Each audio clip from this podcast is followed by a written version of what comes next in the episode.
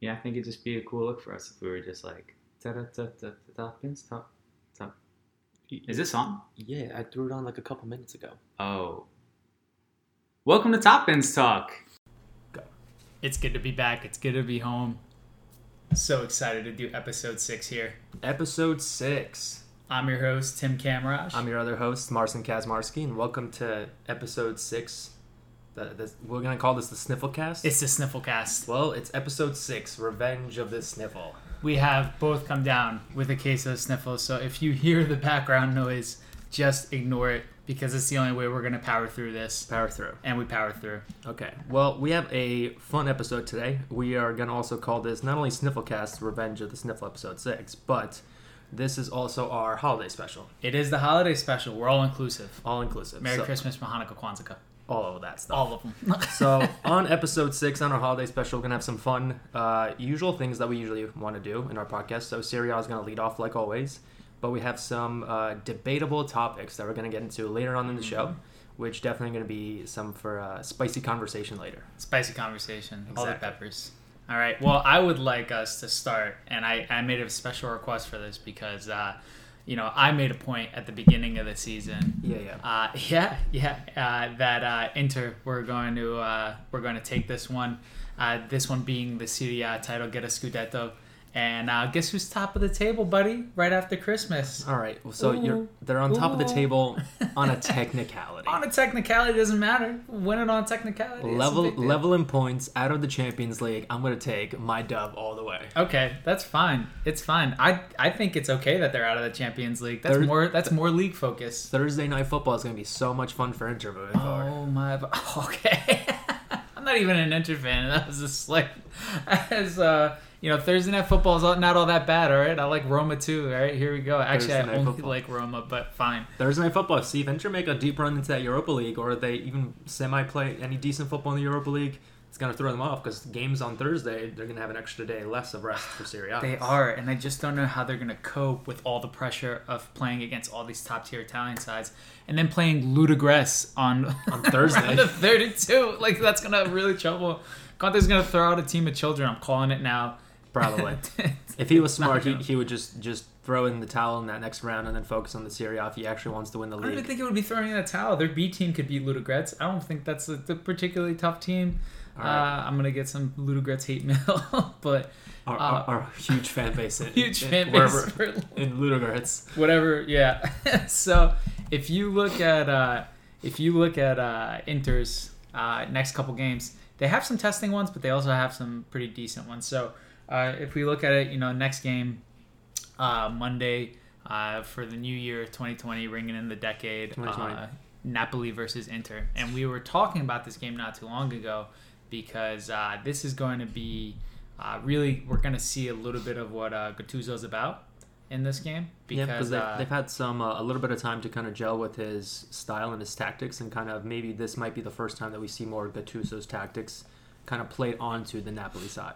Yeah, and uh, so then they're gonna go ahead and they'll they'll play Atalanta, uh, who are of Big course themselves just confirmed their Cinderella story, getting into the round of 16. So uh, the Champions League, so that's huge. So you got two big matches back to back, and then uh, they go ahead and they play Cagliari in the uh, Coppa Italia, which at the beginning of the season wouldn't have been the biggest game in the world, but Right. now considering all forms. Yeah, Uh, top six side again, so they have, they have some tough games coming up. So we're gonna like like I told you on the last episode, we're gonna see by the end of January what this team is made out of, and if they can push for a title run, or if they're gonna fall flat in December, January, like I called at the beginning of the year. Look, this it's fair to say that January is going to be crucial for not only Inter but the Italian league in general because this run of games that's coming fast and thick is uh, is insane, especially for Inter. Right? We were just talking about they have Napoli, Atalanta, Cagliari, and Coppa Italia. Then they have Lecce, uh, which is given like you know not the craziest team that they're going to face out of this slot, but then they play Cagliari again. Uh, This time in the league, yeah, uh, and then they play uh, Udinese, which you know obviously, but they still got one in them. You know, Udinese is still one of those teams that that pulls a shock result every once in a while, uh, in a good way.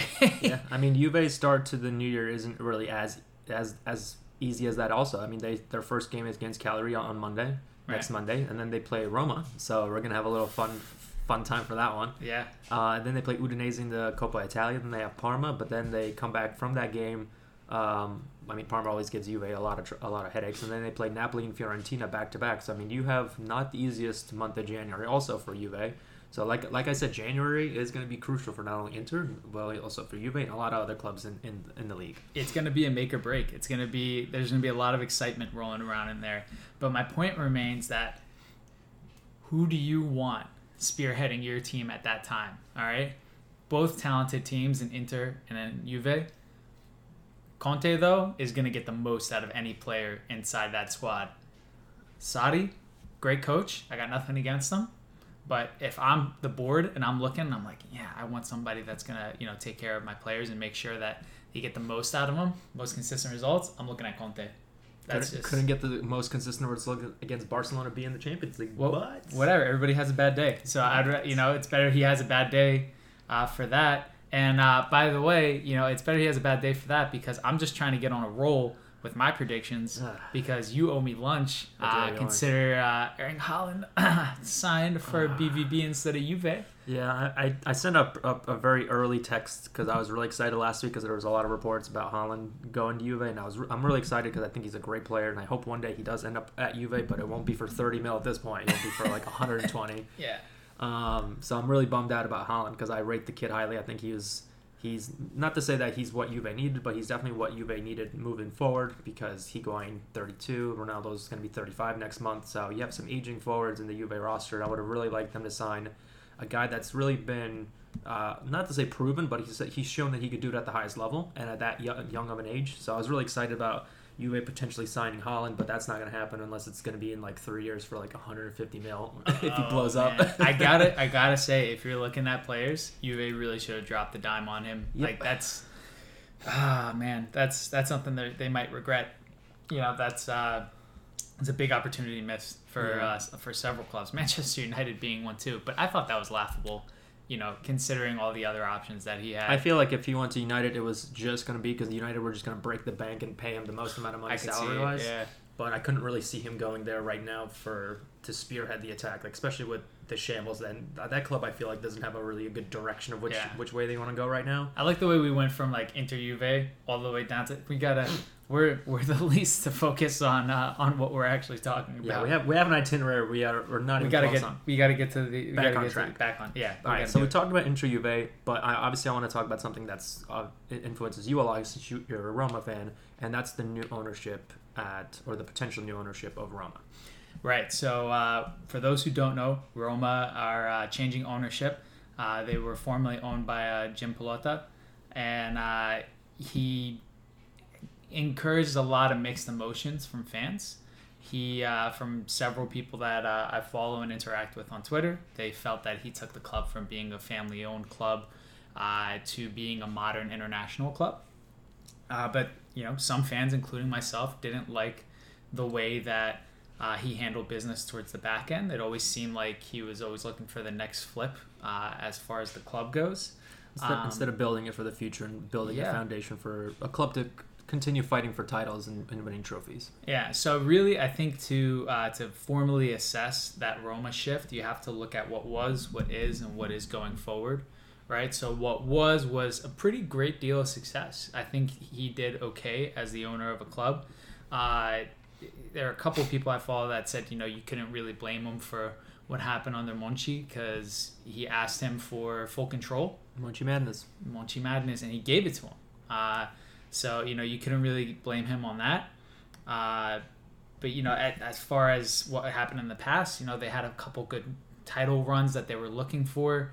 Uh, you know, Juve always seemed to edge them out in the end over the uh, last decade. Yeah, those are some good title runs that Roma. Roma did put up some fights against Juve for uh, trying to win some Scudetto. is just a couple couple key points throughout the season. That's what what wins you the title at the end of the day. Right, and you know the I think what you know he and the club in general could be found guilty on is uh, trying to moneyball their way into a into a top uh, top position.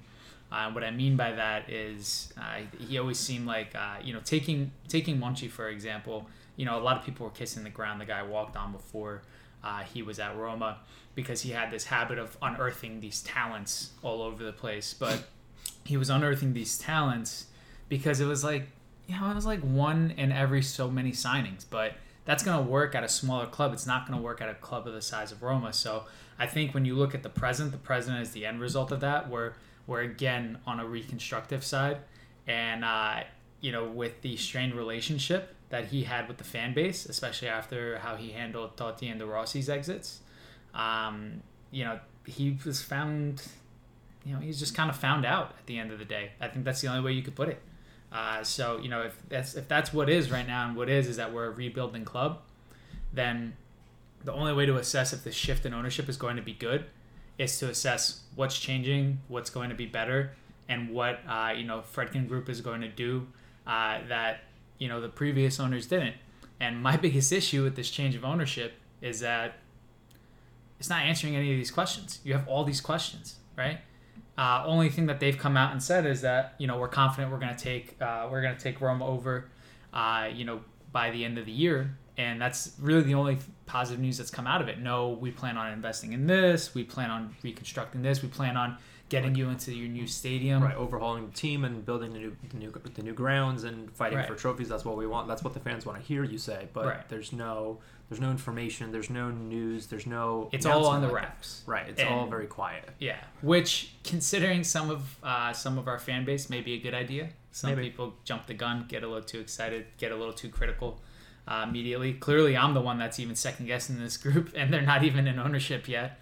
Uh, but true. that is it's interesting times for Roma.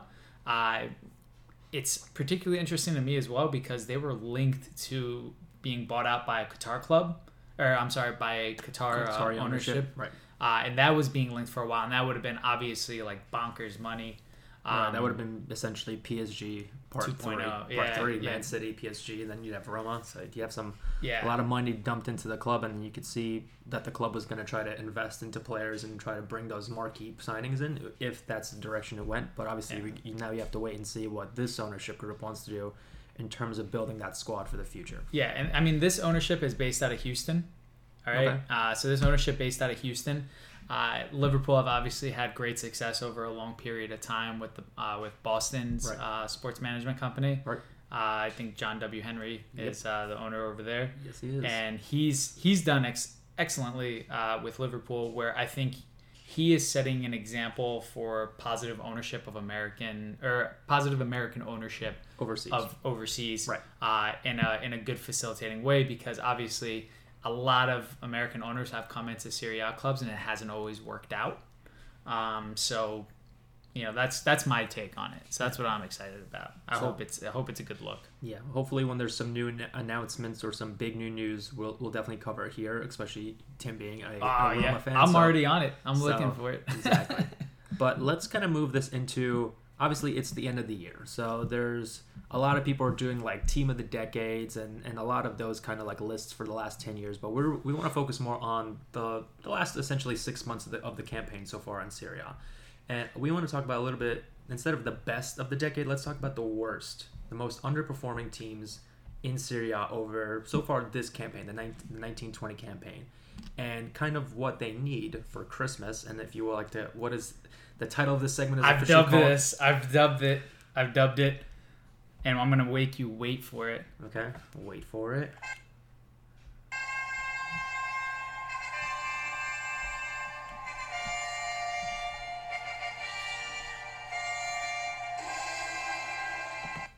It's Marcin's Christmas holiday extravaganza. Yeah. It Part one. is- Part, part one. one, Part part one. Of, part, part one of Part one. part one of on today's two episodes. Marcin's Christmas holiday extravaganza. We're gonna see what gifts we can give clubs who are struggling in the Serie A, and uh, we have four listed. Yes, And so uh, we'll let f- we'll I'll let him take charge of his segment. the, the four the four clubs that we have listed in terms of underperformance in Serie A so far this season. So, like I said, so far this season we have four. It's Napoli, AC Milan, Sampdoria, and Fiorentina. So essentially, what we're gonna do is we're gonna we're each, me and Tim each got both two clubs, and we're gonna see what we can kind of gift them over for Christmas or however you want to call it, um, to help them out for the second half of the season. So I'm gonna let Tim start off with one of his clubs, and that's gonna be AC Milan. So Tim, what would you gift AC Milan for the second half of the season? I would give them Matt Santi. I'm just kidding. That was a shot to one of our friends uh, because he's he's probably the biggest Milan fan that I know. Uh, and I'm curious to see if you know if he listens to this, if he would agree with me on uh, on a couple of these points. But uh, the point remains that Milan are in a very difficult position right now as a club. Right, they backed out of the Europa League because of financial fair play restrictions. So they're still trying to build, uh, still trying to build where they're at. But they uh, gave a lot of money to Zlatan, so Ah, yeah. So that's a move that I, I actually I messaged uh, a couple of people. I just said why. you know, he's not gonna do.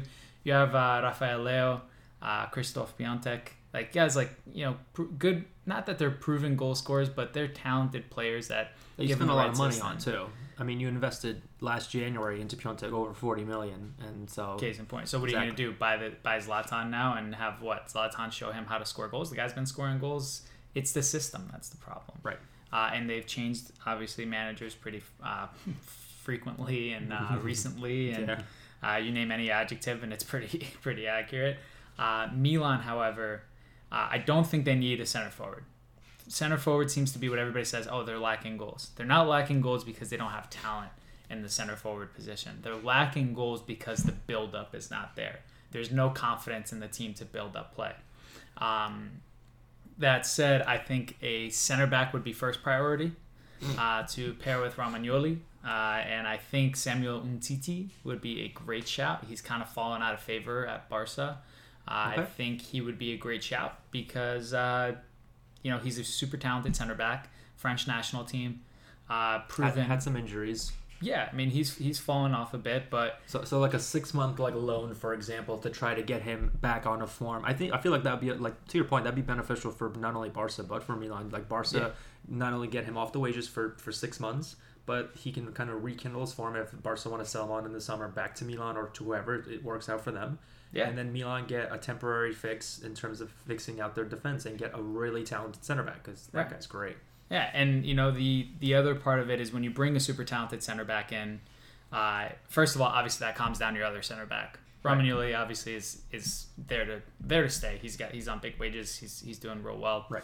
Um, you pair you get a good center back partnership. The rest of the team thrives off of that because you're more comfortable going forward and building forward when you know that defensively you're organized by two guys doing exactly what they need to be doing at all times. Right. And, and that eases also all the pressure off Donnarumma because he's like, hey, I have two studs in front of me. Like they're gonna take care of all the sloppy work. I'm gonna have less to do on my end, which Right. is in turn gonna make Donnarumma look even better. Right, exactly. Uh, so that that's my short term fix for them defensively. Umtiti holding down the back with Romagnoli, let Theo Hernandez do his thing.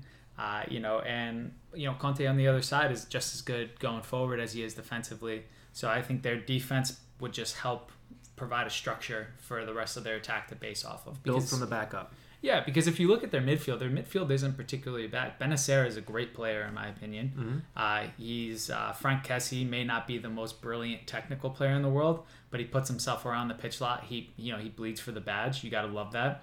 And uh, you know uh, Bon- uh, Bonaventura is I think he's an excellent technical player. Mm-hmm. So you know if you look in that midfield, you have a hard man in there, you have a box to box midfielder, and you have a creative force. What more do you need? Right. So for that reason, I don't think for that reasoning alone, I don't think they need a center mid.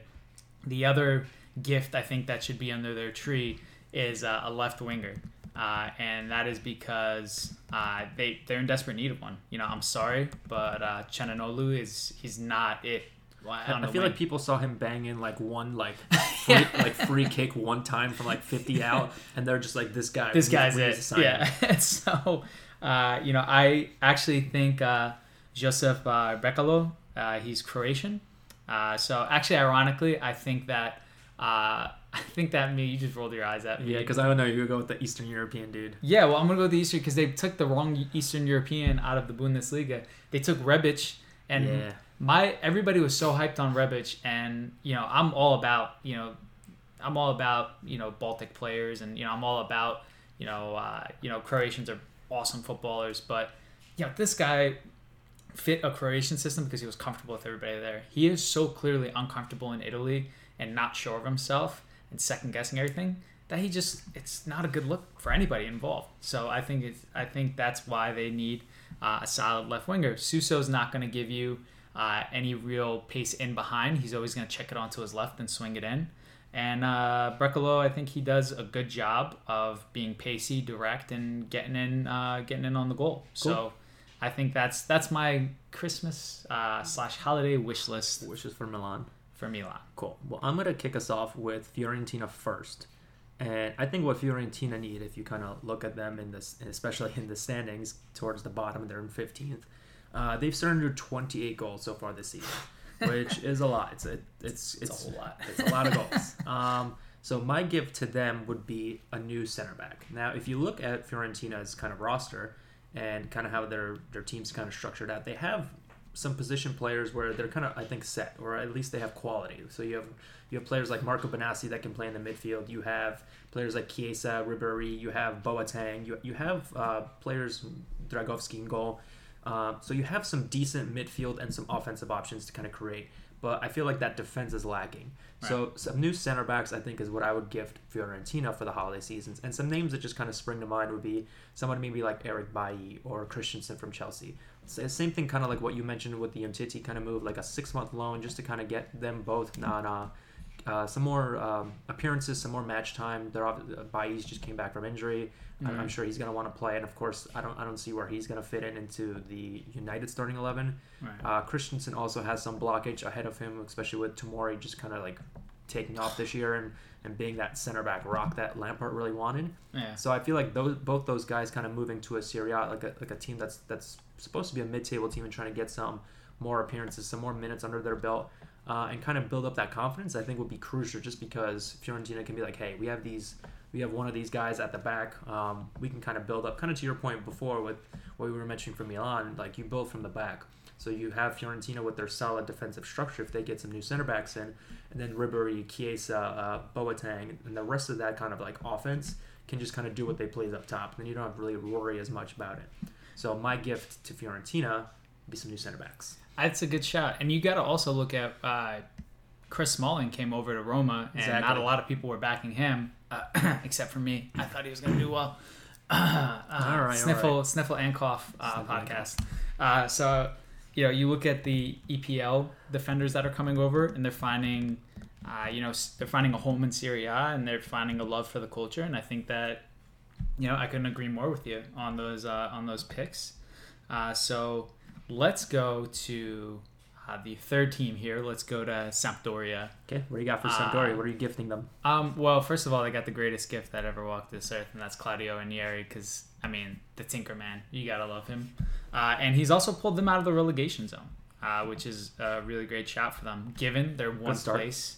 Yeah, exactly. It's something to build off of. They're one place clear of the relegation zone, so now they go into this really the second half of the season. Uh, not being as concerned, I want to say. I'd say it's a lot easier mentality wise. Going, okay, we're out of there already. Now we just got to build result wise. It's not like a do or die attitude. Uh, so, Sampdoria, if you look at them, they have the reverse problem of the first two teams. They're really not bagging the goals as frequently as they as they would. They have Gabbiadini, they have Gaston Ramirez, who's more of a center forward. Uh, actually, both of them prefer to play ball to feet rather than in behind. Um, so you know that's uh, that's something that I would be really concerned about if I was uh, if I was them. So my solution for them is uh, Moussa Diaby. Uh, so he plays in Bundesliga, uh, excellent forward, um, but also has uh, also has a little bit of knowledge for such a young player Mhm. uh, about him. So uh, you know, with that knowledge, I think he would fit in quite well with the Sampdoria team. If he went and uh, bagged a couple goals for them, I don't think his club would loan him out right now. He's pretty much in the starting eleven for them Okay. uh, pretty consistently. But if they can somehow pry him away from uh, from that, I think he would be a great shout. Cool. So that's what we're getting uh, Sampdoria for the, for the holidays. Yeah, we're only getting them one present. It's a Only budget one thing. Yeah, it's, it's a a budget budget- thing. budget So and that will lead us into the last team of our little uh, underperforming teams in Serie A, and that's going to be Napoli. So a lot of obviously people had Napoli being pegged as a potential Scudetto uh, title contenders for this year, uh, especially kind of piggybacking off of last year. But that hasn't really happened, obviously, with the whole Ritiro situation. Ancelotti obviously left the uh, team as the Mhm. coach, and there's a new coach in place. Mhm. Um, but my thing is, so if you look at that roster, I think they have a lot of areas where the players I think they're set at. So that I think they have that defensive center back pairing in Manolas and Koulibaly. Yep. They have uh, Di Lorenzo uh, and Malcuit as right backs and Mhm. left backs, even though Malcuit's currently injured. Meret in goal is a, is a good shout. Yep. You have Zielinski, Allan in midfield. But that front line, if you look at it, is a little bit a little bit long in the tooth. They're a little bit older. Yeah. You have Mertens and Callejon who are going to be having uh, contracts expiring in a couple in about six months. They're in their early 30s. I don't think, and I don't see them being re-signed for the club. Mhm. Uh, Milik's really the only like super like younger-ish kind of forward that they have at the club right now. And he's on his like second ACL. Uh, second, Yeah. yeah, two, two ACLs back to back years. Though he is performing, he is He's doing. goals. He's doing it. I got love for the guy. So he's in his mid twenties. He's twenty five. Uh, Insigne is also a little bit older. I think Levy's twenty nine right now. Um, Lozano was brought in, but I still don't think that they have a younger forward or a, or a forward line that can kind of move into the future with the club. So what I'm gonna gift to Napoli is some new forwards, some new younger forwards for the future. Of Top the of the line. top of the line forwards. So, so Mhm. a couple names that kind of just sprung to mind is one is maybe a move, and I don't know how how some fans would react to this, but maybe Patrick Cutrone coming back from his move from Wolves in the EPL, coming back to Italy and helping out in Napoli would be something I could potentially see because he's not liking his time in the EPL so far yet. Uh, same thing with Moise Kean I was gonna say the Italians Uh, are not feeling it. are not feeling in Italy right now. Obviously, that might change with now Ancelotti with Everton and Kean, so that's a different situation. But Yeah. Cutrone hasn't gotten really the minutes or the or the production that we've kind of expected from him. So maybe a move back to Italy to kind of lead that future line with Milik for uh, Napoli. Another name that I kind of just thought of, just was not getting the exact time and minutes that I was expecting was Luka Jovic at Real Madrid. Okay. A big move that obviously hasn't been gotten the minutes. He's blocked by Benzema. And I'm sure he's he's he's wanting to play, especially a guy who's 21 and is expecting a little bit more uh, time on the pitch than he is. Yeah. Uh, we all know his quality. He was he was tearing up the Bundesliga Yeah. last year. What a what a force. So um, those are some kind of moves that I would kind of think about for the future of the club. Guys that are young in their early 20s that have a lot of potential, and you could build off that front line off, of, especially if you do like a two partner, uh, two striker partnership with Milik and for example with Jovic up top. You surround him with that quality midfield that's creative with Zielinski and Allan, who's your box to box, and Sure. some guys that can whip in the cross on the on the wings like Insigne, for example. And I think you have the potential to build a brand new and a really deadly attack moving forward. Yeah, well, I think that's a great shout. I think uh, we got into it a little bit before we started recording that, you know, uh, Marcin was talking about, oh, well, you know, between the Ritiro and like how all the players were being treated.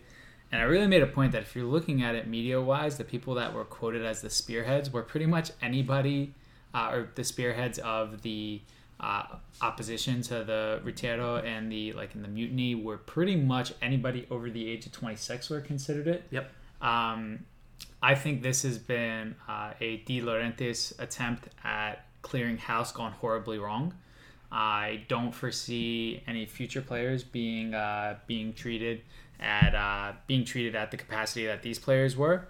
I think he saw an opportunity to get rid of some older guys, and I think we are going to see a move for some forwards. Now, I don't think we're going to see a lot of moves for center forwards. I think we're going to be seeing, seeing some moves for wingers, or maybe Sure. wingers that uh, can play striker, vice versa. Uh, because I think with Milik, he's I think he sees him as a uh, you know sees him as a long term option. Mhm. Uh, you know, I could see a couple young. Uh, it's always like the Baltic players that end up getting pretty decent shouts. Uh, you In know, Serie A. yeah, in Serie A, uh, you know, so I could see some players in that. Jo, uh, Jovic, great example.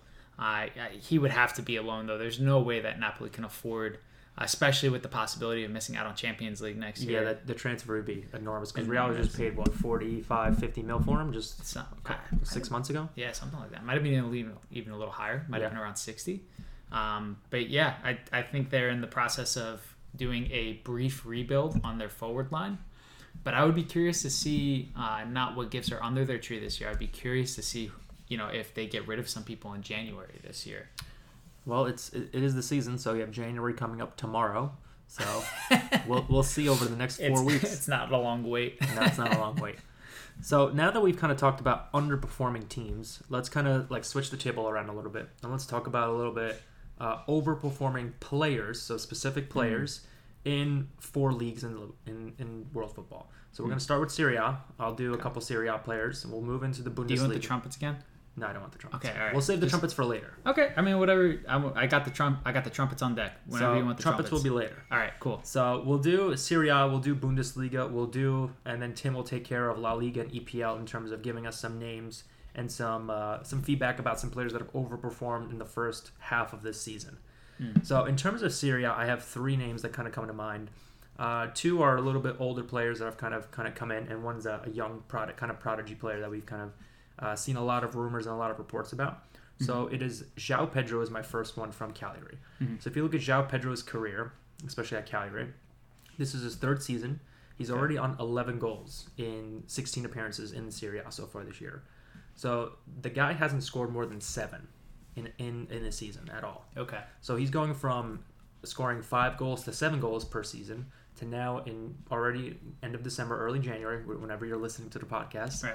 He's already on 11 goals. So he's already hit double digits. First time in his career he's hit, Huge. He's hit double digits, Yeah. and you see the results of that. Cagliari are, are up in the table, really Mhm. high up, and obviously it's it's a team game, but he's pumping in those goals left and right. Mm. So that is my first shout for overperforming players in the first half of the season, especially a guy who's uh, who's been in, in playing football for a few years now. Uh, like I said, third year at Cagliari. So the expect, expectations weren't that he's going to be that top goal scorer because he's currently in the top five in goals in the league right now. So you weren't expecting those numbers from him. Uh, and you weren't expecting Cagliari to be so high up the table. So the two kind of correlate and they piggyback off each other. So João Pedro is my first shout. Hmm. So my second shout would be Luis Muriel from Atalanta. Good job. So big big thing with Muriel was was he was brought in as a depth signing originally for Atalanta. Obviously they have big man Duvan, who actually started off really well in the season. He's uh, had six goals in his first seven games. So you looked at that start of the season and you're like, hey, Zapata's just gonna run away with it like he always like he has for the last few years. Big Zapata fan. Big man Zaps, yeah, That's I, I, I that's do like him. boy. Um, but Muriel came in. Obviously, Zapata got injured. He's he's still out, so Mhm. they're, they need a new striker. Muriel kind of stepped in and really filled that role well. So in 15 games, he's got 10 goals, also top five in, in goal scoring in, in the Serie A. Right. And another guy that wasn't really expected to give that kind of production. He was supposed to be coming off the bench, being a spot starter, and kind of getting some minutes here and there. Um, but he had to take Zap's shoes and kind of fill them, and he's done it really Big well. shoes. Big shoes to fill, very big shoes. I'm curious to wonder what size boot that guy wears because it, it's got to be massive. It's got to be something small. It's got to be. it's got, it's got like, like a seven and a half. He's a huge dude. And Just he wears just a wears seven- like yeah, yeah, like size eight men's like. Yeah. And my last shout is going to be my little kind of like youngster that was seen on the rise. So Kulusevski from Parma. He's Yeah. on loan also from Atalanta. So Atalanta have some some solid players for the future. yeah. But the guy's got four goals, seven assists. He's second in the league in assists behind Luis Alberto from Lazio. So, and you've definitely seen him kind of push up that Parma side. Like he is a creative force. He can Yeah. pop in goals. He's he can lay out addition and assist on a dime. Hmm. So he's that kind of like future playmaker, midfielder type role uh, in this area. And I think a lot a lot of people are expecting a 19 year old to be doing this well so early in the season. Um, Right. So those are my three shouts for the Serie A in terms of overperforming players for the first half of the season. Hmm. Now, obviously, we're going to keep an eye on these guys and see how they do in the second half of the season Right. because that is the whole point. Overperforming, we want to see where they finish. Yeah. Um, so that's going to be an awesome thing that we're going to do probably Yeah. later on in the year. On the subject of, on the subject of though, on the subject of him is uh, it's always crazy when you see a guy who's in his mid to late twenties catching a crazy vein of form, Mm-hmm. um, because you're really thinking you you're going, is this guy always been this good, or is it because he's got good teammates around him now? You know, has has he always had this potential and other clubs haven't been looking at him, or has he just not had the privilege of being part of a good side? You know, so. Um, you know, you look at Adam Lallana is a good example over at Liverpool because he stuck out pretty well at Southampton. He had a pretty good season uh, before he was signed uh, for Liverpool. He was he was getting his in, international caps at England. Um, you know, but uh, that said, you know, I'm curious to see if some of this Cagliari side, you know, some of it's on loan, but you know, some of their players that have been there for some years now, I'm curious to see if they'll move on. And he's one that I, I think we should keep an eye on in particular. About Yeah, because this is his, I believe, um, he's been in, in Serie A for five years now, and then he had a year in Serie B. So he's Right. known the league for a really long time now. Right. Um, so he's 27, like you mentioned, in his mid to late 20s, whatever you Yeah. want to call it. Uh, but he's like, like to your point, I think it is a lot to do with now he's got quality teammates that can set him up with those chances that he can finally knock him in. Yeah. So I think that is a lot what uh, what has to do with uh, Pedro's kind of rise this season in terms of him jumping up the scoring charts Right. um, something that we haven't seen before. So the next league that I'm going to move over to before we take care of La Liga and EPL with you is I'm going to talk about the Bundesliga. Mm. So there's two.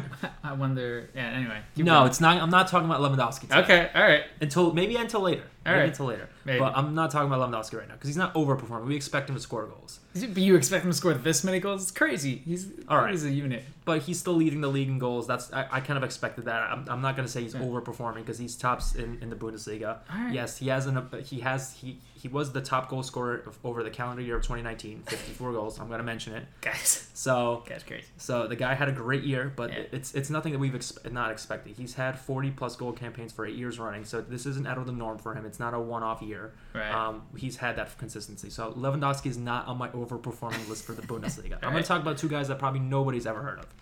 So one of them is Rouwen Hennings. So yes, nobody has heard of this man, Rouwen Hennings. So he plays for Fortuna Dusseldorf in the Bundesliga. Nobody's ever heard of him. Nobody's probably heard of Fortuna Dusseldorf either. Stop.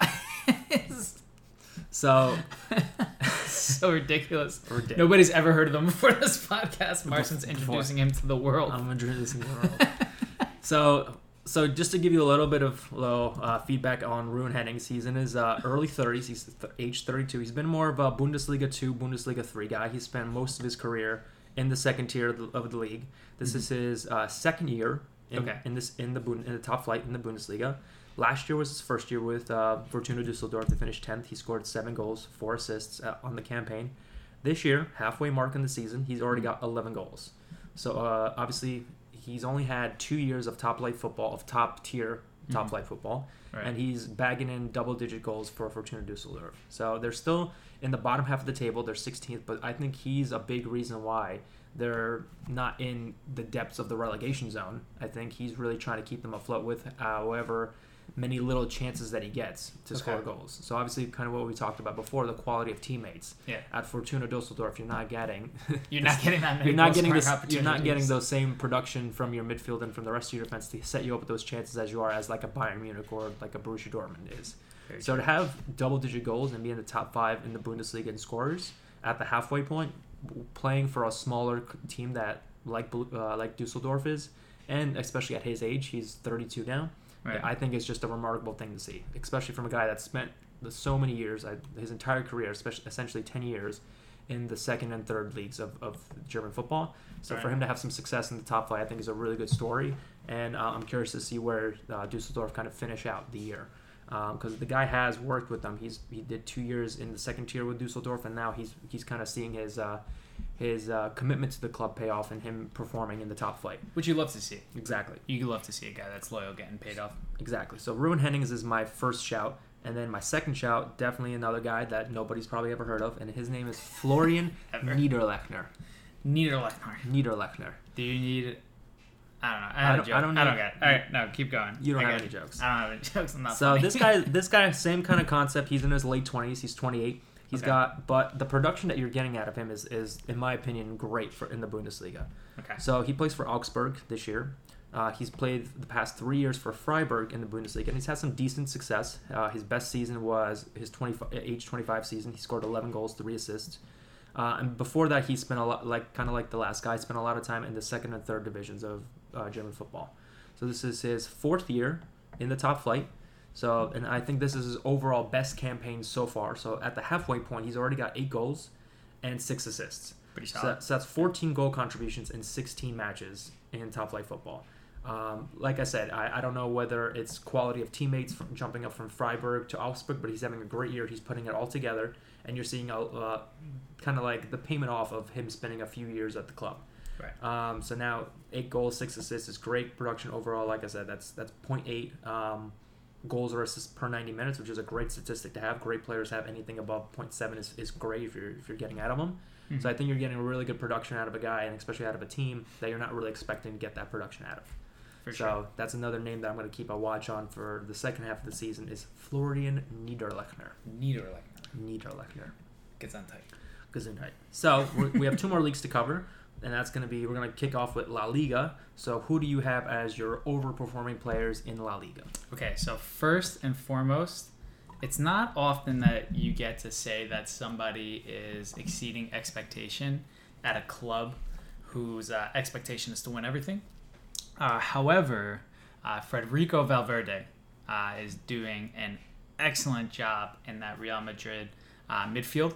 He's uh, providing a lot more energy than they're used to accustomed to having. So if you looked at their midfield beforehand, you looked at uh, typically the three of uh, Casemiro, uh, Toni Kroos, and uh, you're looking at uh, Luka Modric as well. Mhm. Uh, so you're looking at these players and you're like, all right, these are good players. You know, like they're they're uh, they're gonna do the bits, but they're not gonna run through walls for you. And there's nothing I love more than a Uruguayan midfielder that runs through walls.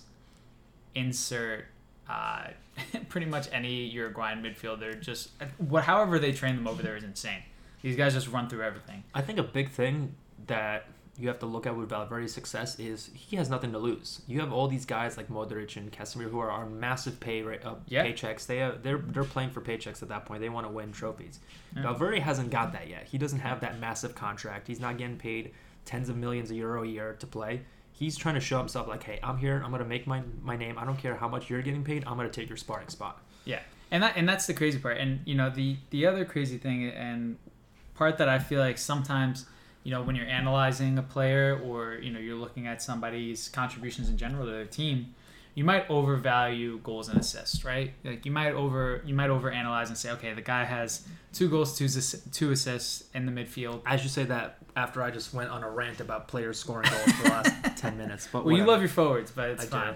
Uh, so, but I'm looking at this guy in the way that his influence on the midfield, Real Madrid uh, might have lost. I think if I'm looking at the numbers right here, Real Madrid, I believe, have lost one game all season while he was playing in the midfield, and in that game, he only played 24 minutes. Okay, so he came off the bench. So, So- it's not even his fault. That's my point. Is you know you were Somebody else messed it up for. Somebody, yeah, that's not his problem. Uh, Federico, buddy, you're good. Uh, so you know that that to me speaks volumes of like the influence that he would have in a game. Is that if you're making all these appearances and you're uh, you know you're you're putting in uh, you're putting in that work in the midfield, you're covering the uh, covering the ground. Uh, it speaks volumes to me that he really has been the reason that so much of Real Madrid's season has gone correct when they've had so many question marks coming into the season. So, uh, so he's my first shout. Cool. Who's So- your second guy? My second guy is uh, none other than the forgotten prodigal son Ooh, of Real Madrid. Uh, so uh, Martin uh, Odegaard Yep. is uh, having a great season at uh, Real Sociedad. Real Sociedad has this tendency to grab players that uh, you know may not be the biggest, strongest, fastest, and but they're talented and just kind of nurturing that talent. So uh, you know he already on this season uh, has four goals, five assists, uh, three yellow cards as well. though. so So he likes to get stuck in a tackle. He's he's doing he's doing bits over there. I, I love this guy. I think he's a talented player. Uh, you know, typically an attacking midfielder gets deployed on the wing sometimes. Um, but the consistency with this guy is that uh, you know I don't have his chances created put up here, but he is that player that you know if you reward him by pushing him closer to goal at some capacity, he's going to reward you back with opportunities created, key passes, etc. You get where I'm going with that. Yeah. Key thing with him is people like have kind of written him off, but he's 21. He's not. He's like, young. He's not He's like so he's young. not like in his like mid 20s or like late 20s, and he's been like a forgotten prospect. He's he's literally 21 years old, so he has a long career I think ahead of him. And I think Yeah. this is exactly the kind of move that he needed was to play at a club where that's going to kind of build to play to his talents and his abilities. Yeah. And I think that's that's this is just a springboard that he needs to kind of be like, hey, I have my confidence back. I I, I know I can do this at the top level. Right. So and I and you know uh, his market value is insane now. You know his market value is is the highest it's ever been, which is incredible. Uh, given you know he's trying to fulfill some of that talent now, but you know several years ago, uh, if you were watching football, uh, Halilovic and uh, you know Odegaard were two of the big names of like you know these guys are going to be the next big thing in football. Right. And now you look at it, and uh, you know Kylian Mbappe is the next big thing right now. Same same age, right? I believe Yeah, he just turned 21. I think. just turned 21. Uh, you know, and so did Odegaard. And you look at these guys, and they're they're same age range, but their career trajectories have gone in massively different directions. Right. So Mbappe is the, the next 10 year Ballon d'Or winner. So, Yeah. So, and Odegaard was kind of like a forgotten prospect, but now he's like, like to your point, he's kind of seeing some of that talent pay off playing for a smaller side and not having as much pressure as he did before. yeah, so that's so those are my two uh, La Liga picks. So I'm gonna go to the EPL. Let's end it on the EPL here. Uh, so I love going to the EPL, uh, but one of the EPL thing, every time I hear EPL, I think of uh, of uh, Here what is a there? Tim Tangent for 10 Yeah, minutes. Tim Tangent for 10 minutes. No, uh, Andrew Gunling and JJ Devaney, they do uh, Caught Offside. They Okay. do for ESPN. Yeah. And uh, I think it was Andrew Gunling that did this like funny jingle. it was like EPL, back for more. And it was like the cheesiest thing. But I thought it was so funny. And every time I hear EPL, I just just think, think of that that I just think of that jingle that he did, which is like amazing. Uh, so you know that uh, that being said, the two picks when it comes to the EPL have to be Mason Mount Okay. uh, being one of them because Mason Mount, although he had a great season at Derby, uh, you know nobody could have foreseen this 20 year old just ripping it up. He's got five goals, three assists uh, for the Premier League this season. Uh, 20 games in, and you know what more can he ask for out of a 20 year old attacking midfielder? He consistently makes the right decisions when he's on the ball. When he's off the ball, he's hustling.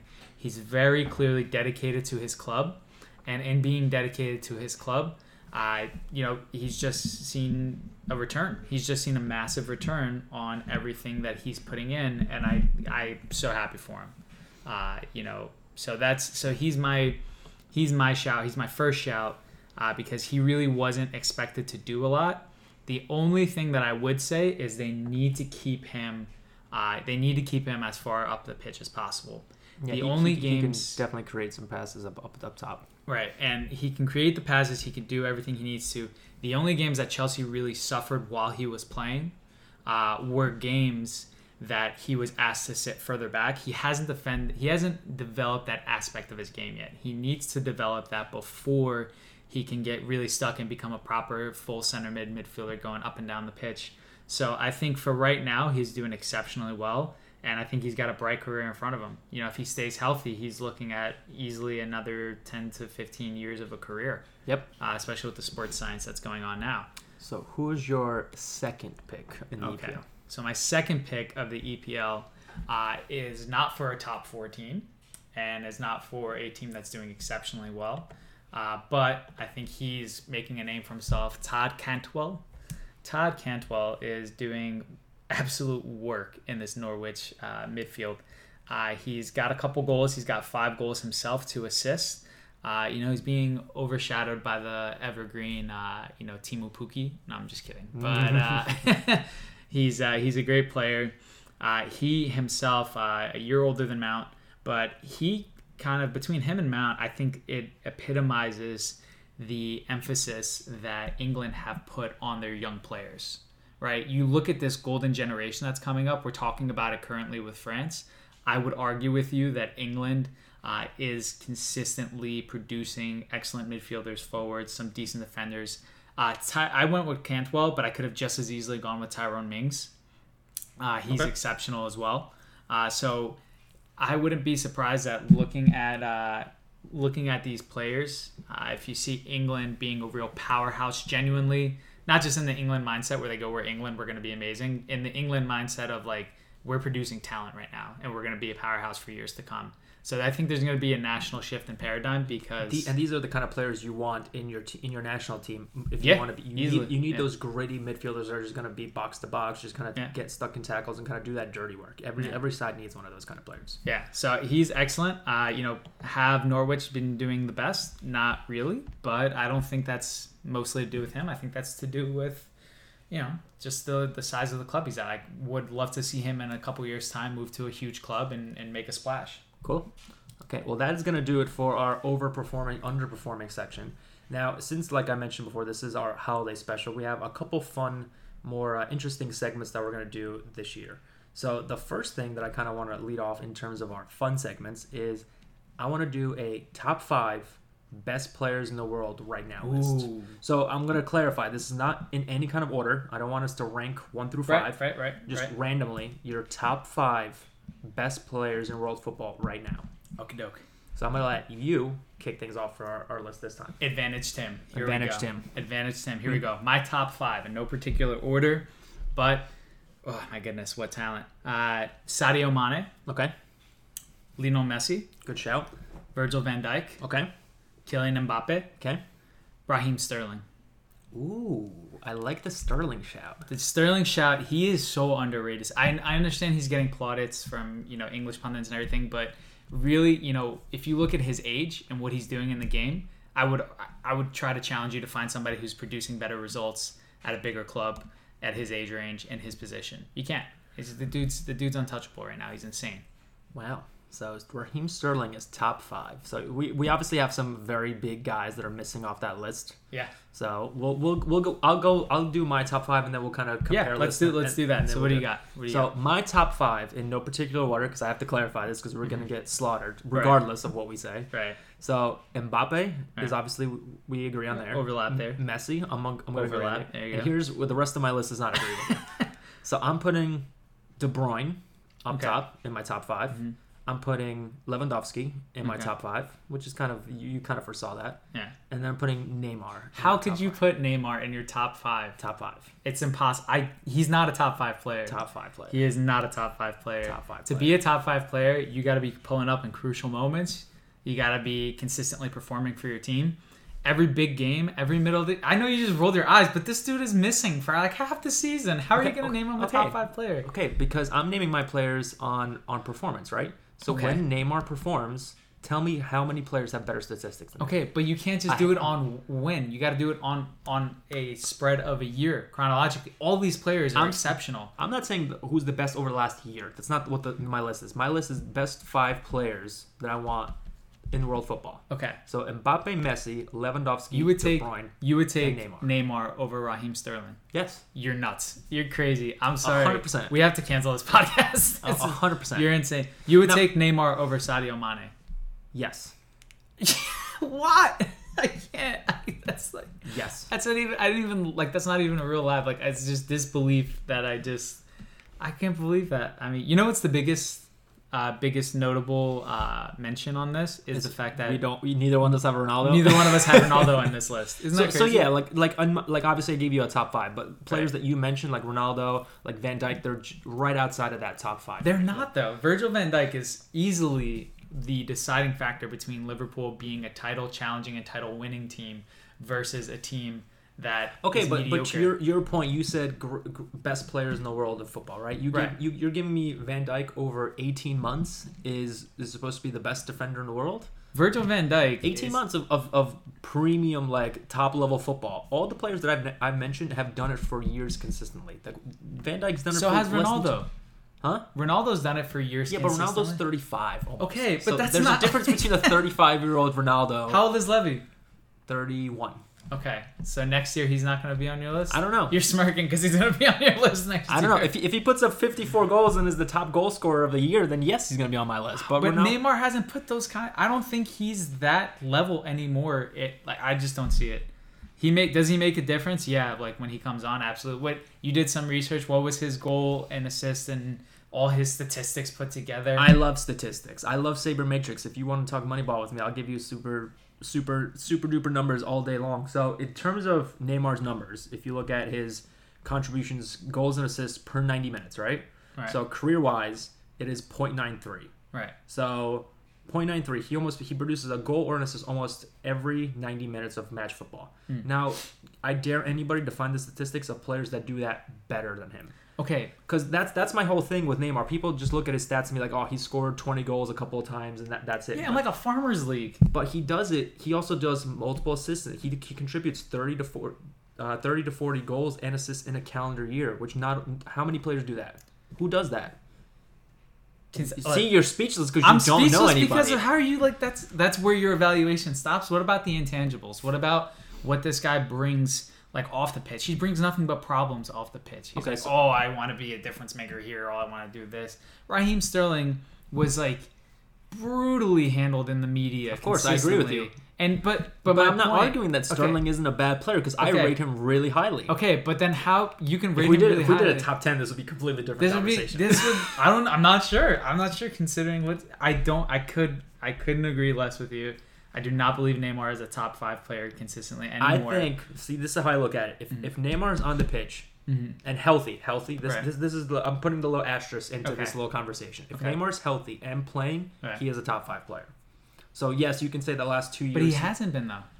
That's the you mean he point. hasn't? You can't put that asterisk there because that's like me saying like But he is playing Raheem right now. Sterling But on his is- best day. But he is playing right now. You can't do that. But he is playing right, and he's balling out. He's He's- he's, Oh my god, stop. He's playing in a abs- they're all playing in absurdly loaded teams. Let me, you know, I'll be fair on that. right. All the all these top five players, they have the best people. They're playing give- with the best squads. Right. They're, the best contribution from your teammates is there. Yeah. So they're gonna put up. So these players are gonna put up massive numbers. Okay, but my point is that like if I am looking at a game and I have my starting eleven, and Sadio Mane is missing from my starting eleven, or Raheem Sterling is missing from my starting eleven, I am definitely more upset than Neymar missing from my starting. Right, 11. because in at PSG you have Di Maria who can fill in. You have also Mbappe who. No, but you're not like th- that's diff. No, I'm not saying. I'm saying from a perspective of if these guys were all on the same team, right?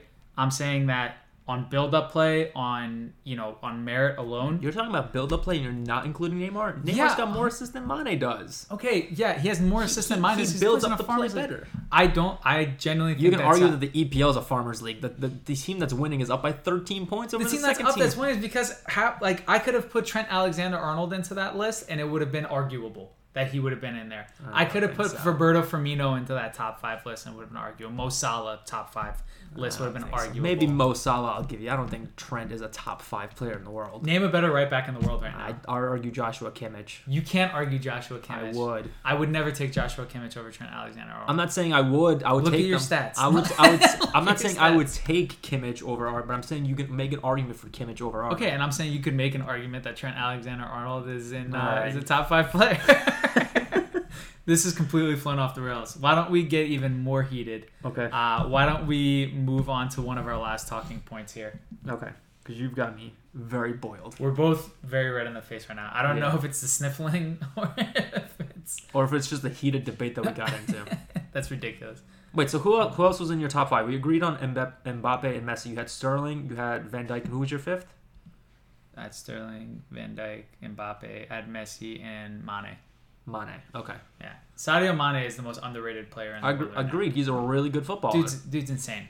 Dude's makes I, a I, difference. I every time. think we should do a top 10 in a few months because then we can include some of these names that we, ha- we have omitted and then people will be like all right at least they're in the top 10 I'm sorry, I can't, I can't see it going any better than what just happened right Okay. now. so who do you think is a comparable player to somebody like neymar hmm.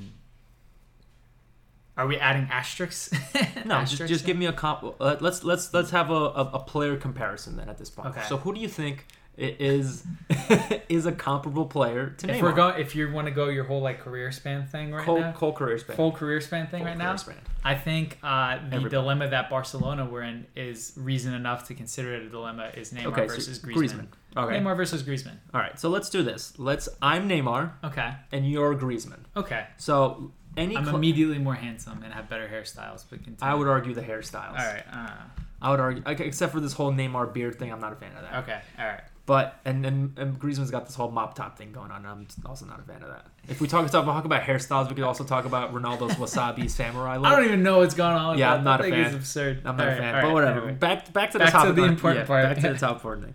So Neymar versus Griezmann. So if you're a club, let's let's do this. Do it this way. Player comparison. Let's have Okay. a little debate. If you're any, let's say, inject any top tier club, Manchester United, Real Madrid, Juventus, whoever Okay. you want to put into the conversation. If you have the choice of getting Neymar right now or Mhm. Griezmann right now, Okay. why would you pick Griezmann?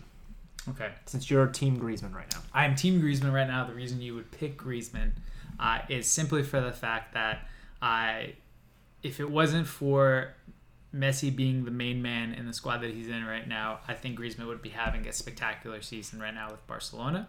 That's not me taking any kind of a dig at Messi. That's just statistically, if you look at it, Right, he's when the- he's, he's- given he's- the he's the main reins, man. yeah, Right. when he's given the reins, and he's the main man, he produces. All right, when Neymar is given the reins and he's the main man, he gets scared and he gets injured and all of a sudden he's out for the big games. I've never seen Antoine Griezmann shy away from taking responsibilities in crucial moments and more often than not nailing it. Okay, given his penalty record isn't the most amazing thing in the world, but he's not taking penalties versus you know Saint Etienne and Ligue 1. Like he's taking penalties in huge game scenario. He's a big game player. That is the difference between Griezmann and Neymar. Neymar is hurt too often and is too inconsistent as a player. Griezmann, you know what you're getting when you sign him. He is definitely, ideally, a better player than Neymar. Okay. So I would argue. So Neymar and Griezmann play in, in similar roles. We could say they're Right. like those central forward, kind of like creative, kind of attacking roles, right? Right. So here's, you know me, I like stats. So Griezmann has never had a season where he's had double-digit assists in, Okay. in any season. Okay. So you argue that he's a creative player, and Plays as a striker for more often than not, but go ahead. okay. So but Neymar plays on on the wing, which is It's totally different. But But, let me finish my points. But so you're arguing that Neymar is because a winger is supposed to create more, right? Which Okay. shows in the stats. He has more assists. He has Okay. more seasons of double digit assists. Fine, but he also outscores Griezmann. Okay. So as a winger, you're also ex- expected to be more of an assist giver than a goal scorer. Hmm. But Neymar playing on the wing has not only out assisted but also outscored Mhm. Griezmann. Okay. So both the, the the role that you're thinking is like, oh, you could talk about intangibles. Yes, Neymar gets hurt, so yes, he has had those metatarsal issues over the last few years that have kind of taken him out. Mhm. But you're talking about that he doesn't want to take the reins and responsibility in key games because he's injured. But that's not his fault. Because if you break a bone in your body, or if you're his, in- it's his fault if he's missing it for his How- sister's how birthday his- party. all right, get, stop with that. stop with that. My point. My point in you saying that is, is it's not his. He's not choosing to get injured. He's not. He the way that he plays, we all know. He plays with flair. He plays like he's playing samba football. That's that's exactly what Neymar said, and it is more risky for him getting injured, which is I hundred percent agree with you on that. Yeah. So there's there's no debate about it. But when he's on the pitch, when he's healthy, he Mhm. performs. So until the last two years, he's never been really injured. If you look at his statistics from Barcelona from Santos, Mhm. he played 30 plus starts every single year. Mhm. So this injury thing isn't like a whole career thing where he's missed starts. But it's when but it's when he's taking the reins though is my point. but that's only happened for the last two years.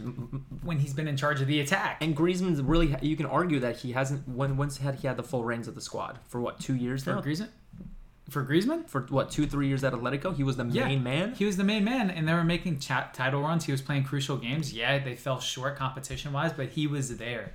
That's a huge difference. I genuinely believe that uh, that Griezmann is not only more consistent. You want to talk about Uh, title runs, but Griezmann hasn't won any really titles. Okay, so, because look at all right. So you want to talk about titles? So look at their career. Look like at their career. Neymar, four four time, like he's won the Champions League, he's won Okay. four La Ligas, he's Mhm. he's won Keep Liga, going. and you could say Farmers League, gonna blow whatever. this argument out of the water. He- he's going. won Player of the Year for everything Keep that you can name. What, Uh-huh. what has Griezmann won? He's won Okay. one. He's won one La Liga best player, best player, Uh huh. and he's been in the UEFA Team of the Year once. Mm.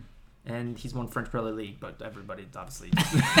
I'm not counting that. Like like Lewandowski Okay. wins Polish Player of the Year. That doesn't mean anything. Okay. All right. So here's where that assessment is Talking about ridiculous. titles. Here's where here's where the assessment. I never said that he was a big title winner. I said he was there during crucial moments. It's a big difference. But- First part of his But the Neymar side of it, he wins the titles with his team, right? okay because look at Neymar's thing. He played at before he played. We're not even talking about Santos. We'll talk about Barcelona and PSG. Okay. We'll look at Barcelona. Barcelona was a powerhouse before he even came into that team, right? Okay. powerhouse before he came in. PSG was already running that league before he even came into it, right? Given they were getting some competition from Monaco, but Monaco's team was soon to be ripped apart. in the Right. After, they had that huge, great year, they were just torn to shreds. Everybody were left. Right. So consider that career, right? So consider him going to two powerhouses back to back. Titles were guaranteed at that point. Care what anybody says. It would be it would have been a catastrophe if they did not win that many titles. Look at Griezmann's. He was at Real Sociedad for how long? He was there for a couple seasons. Five years. Right. From was- from 18 to 22. Okay. That was, that was his career at Sociedad. Right. So he's 18 to 22. He's there, right, at Real Sociedad, establishing himself as a professional. Right. Whereas on those year, for most of those years, you know, Neymar is is winning championships with. Well, Neymar didn't move into Barcelona until he was 21, also. So the same time frame. So he went from Santos, which is best Okay. team in Brazil. All right, Brazil. right. But he he's already playing in La Liga. So you're Okay. comparing a guy who's already playing top flight football to a guy who's playing And in Brazil. at a mid-table unknown. team. At a mid-table team. Okay. Real Sociedad was never going to trouble for silverware anywhere. And and Santos outside of Brazil, like who, who like we yeah, don't, but you we can don't only play Santos. who's in front of you. Exactly. I understand that. Okay, but my and then my backup point to that is after he left Real Sociedad, goes to Atletico Madrid. Yeah, Right. and at Atletico Madrid, he was the main guy, and he was making sure to put himself all over the pitch for them. But at the same time, it's not Atletico Madrid at that time was not established as an absolute powerhouse. They were on a good run of form as a team. Okay, I mean, They're- I- I'd argue in, in in those like mid like 2014, like from Mhm. 2013 through like now, let's call it that that time frame. Atletico's been in the top three every single one of these years. yeah, but he's had a lot to do with that. That's my point. but they were already in that position before he got there, so he didn't really move the ball in in Atletico's favor. Yeah, they got to a Champions League final with him in the squad, but they finished third and second every single year. They haven't won any titles. Right, and who was finishing ahead of them? Neymar in Barcelona. Absolute powerhouses that were already established teams. But also to your point, Neymar was never the main man. He was he was that's he, but that he- doesn't help your he- argument. That helps my argument. He played second fiddle to Messi, and he still put up these ridiculous numbers. Okay, he played second fiddle to Messi, but he was part of MSN with Messi, Neymar, Suarez. Was like one of the craziest attacking trios football's ever seen. Agreed, and he put Okay. up crazy number. But, Who but was with, who was with Griezmann? what do you mean who? He had Diego Costa leading the line. He had Lemar. Who- Okay. Who else played for the team? Lemar Lemar hasn't made an impact ever since he moved from Monaco. Right. Everybody knows that. Diego Costa, I'll give you a fair, but are you going to tell me that It- prime not the- Diego not the Costa same. I- not they're the not same. the same not the category same. of team that he moved to. Now that he's in Barcelona, he's competing for really big trophies and he's competing for titles and everything, and that's where Neymar was before him. I'm for the first you- time when he's 28. and I'm telling you that had he been given that opportunity sooner, his stats would have improved by playing with higher quality players. So you're saying that he shouldn't have moved from Real Sociedad to Atletico. He should have just made the jump to Real Madrid, Barcelona, or, or a top tier side at that point. I'm not saying like I'm not like I'm not a professional football player. I couldn't tell him where to go, but I'm saying that undoubtedly if you look at the talent he was playing with compared to the talent that Neymar was playing with, Neymar was guaranteed to win more trophies and look better. True, guaranteed to win more trophies, but to your point, Atletico Madrid ran that offense through Griezmann. He was the main man, Yeah. right? So regardless, your teammates are still high quality. You're playing for a top three side. You can't say that the level of, of teammates is dra- is like drastically different. But Yes, there's a difference between Barcelona and Atletico. Uh, yes, 100. But Barcelona and most teams at the time that very Neymar true. That was that was prime Barca. yeah. But at the same deal. time, you're still at a top three side. You can't say your teammates are farmer league players. That's that's They- not what the point is. Okay, So he, he's he's the main man right. with playing still with some very high quality teammates. You have Right. Saul, you have Koke, you, you Mhm. have Godin, you have some really Right. Oblak, you have some really good names in that. Yeah. So he's still playing. He's the main man, and he's putting up X numbers. Right. But you have a player that's playing still with really high quality p- players in his team, Right. but he's putting up X plus five numbers. So he's still putting up better numbers. They're completely different mentality team wise. Barcelona is always looking to possess the ball and score, whereas Atletico Madrid was looking to hit you on the counter. All right, if they're looking to hit you on the counter, they're creating less opportunities inherently. Right, but the argument is who would you want in your side? Who's the better player? I think you would want Griezmann in your side. I don't think so. I think Neymar showed in in his stats and how he's played throughout his entire career. You can argue. I don't. I don't We're gonna I don't, argue. We'll I don't- till I don't. uh, I don't buy. I don't buy this whole farmers league. You like to your point. You play with who's in front of you. So he's putting up ridiculous numbers in League One. He's put up ridiculous numbers in La Liga. So hmm. what do you want him to do? To go to Serie A and prove I himself want him in to. Serie A? I want him to win. I want him to not. I don't actually. I don't even need him to win. I want him to produce at a very high level, get his team to the Champions League final, being the spearhead for it. Because that's what Griezmann did. Griezmann was at Atletico. He was the spearhead, got them to a Champions League final. Neymar has not gotten his team to the pinnacle of football competition, leading the line himself. True, because he hasn't been there. Okay, but Because he's been injured, which, like, to my point, is isn't his fault. He, he doesn't choose to get injured. Maybe if he toned it down with how he plays a little bit, but that's not his style. That's you, we know he's not. yeah, but even now, even and to even like to agitate anybody who's a Neymar fan even more so, you can make the argument that he's no longer even leading the line in his own team. Mbappe has taken that torch and ran with it. Well, Griezmann went over to play second fiddle to Messi, so now he's in the same position that Neymar was in four years ago. Okay, but he's also making, I would assume, you know, I let me see here. And I don't, the reason I'm stuttering is because I don't like to make statements without looking at the facts first. But I do believe for a good portion of the season, uh, at the beginning, Messi was hurt, and it was on Griezmann, Suarez, uh, Coutinho. Well, Coutinho wasn't Uh, there. at the Dembele. Dembele to, to come up with the goods while he was gone. And I think they did an exceptional job of it. All right, so uh, I think this is a this is a good uh, point to say. Uh, maybe Pause. let's get the let's pause and get the opinion of some other folks uh, that you know that follow and listen through this podcast, and we'll get their two cents on it. Sure. Because clearly, we're not going to agree on. This. No, we're not going to agree. Because because you know also like we we each have our own little our tastes in players, and you know I love the Samba Flair kind of style player. I love a proper football player. I love a player that's going to do it all for his team. I, I like some skill moves and and just popping in top bins goals. That's why he named the top stock.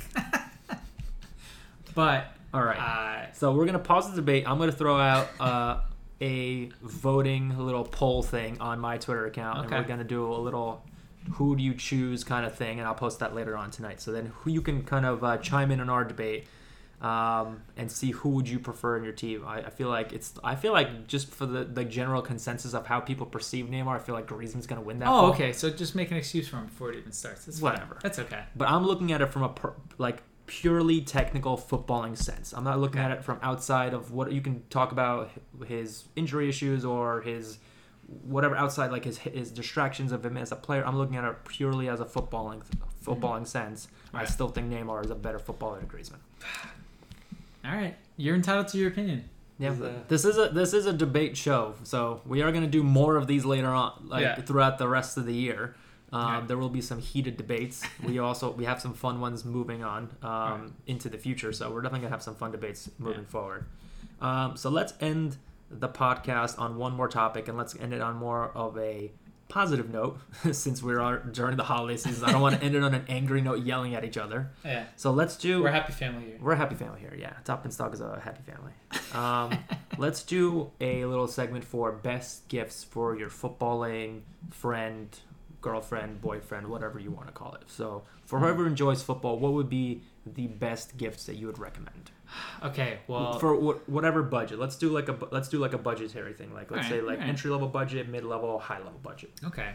Well, if it's an entry level budget and they're just a football fan, uh, I actually would advocate on. You know, I think when I think entry level budget, uh, I think basically something under like forty to fifty dollars. I Right. think is, I think is fair, right? Right. So something under there. Uh, if you know, if you go to, uh, we have a pretty good partner sponsor, and uh, you know, shameless plug here, but uh, Deadball.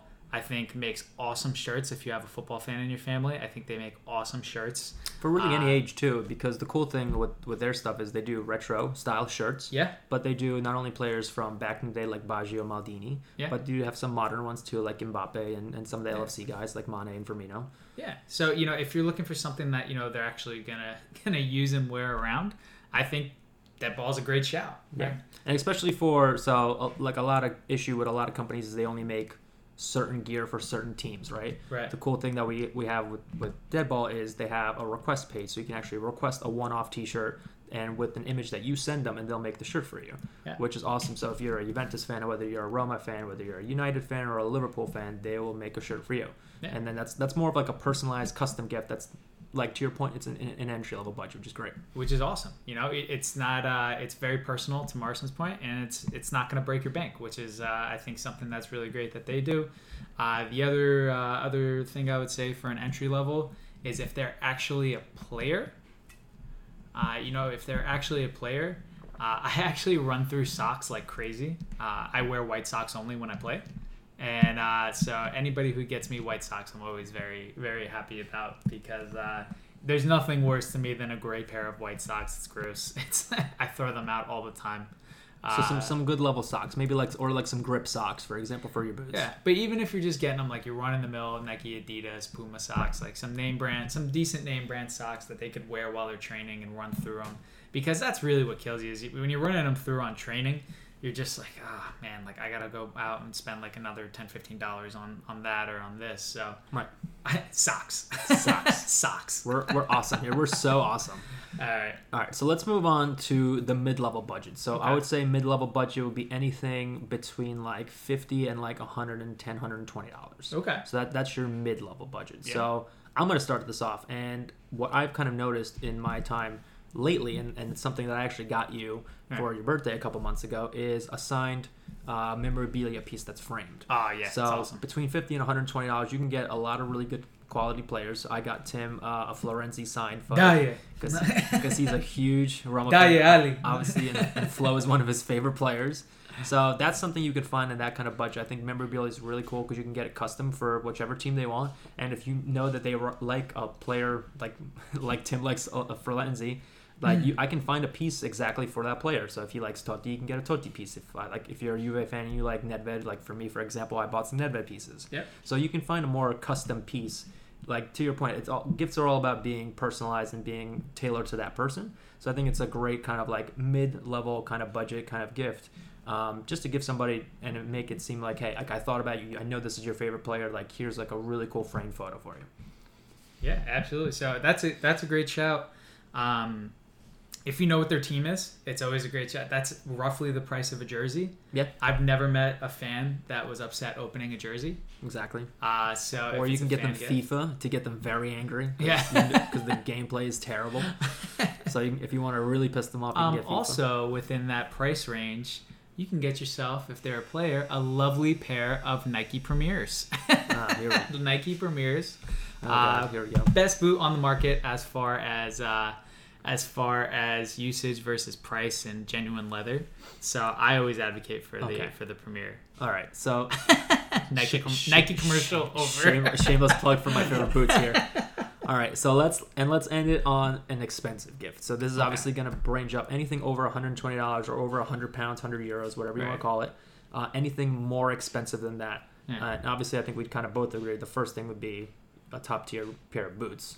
Top tier pair of boots is good, uh, but if you're somebody who prefers an experience over some practicality, get them tickets to a Match day game. tickets, right? Match day tickets make everybody happy. match day tickets. You can guys for that price range, you could probably get tickets for both of you, and you can kind of do it as like a hey, like you and me, let's, go, to a game. Yeah, you know. So we have some. So those are some uh, cool little ideas about things Mhm. you could do for the holidays. I'm hope I hope you guys enjoyed our little heated debate section today because And the sniffles. and the sniffles, the Revenge of the Sniffles episode six. Yeah.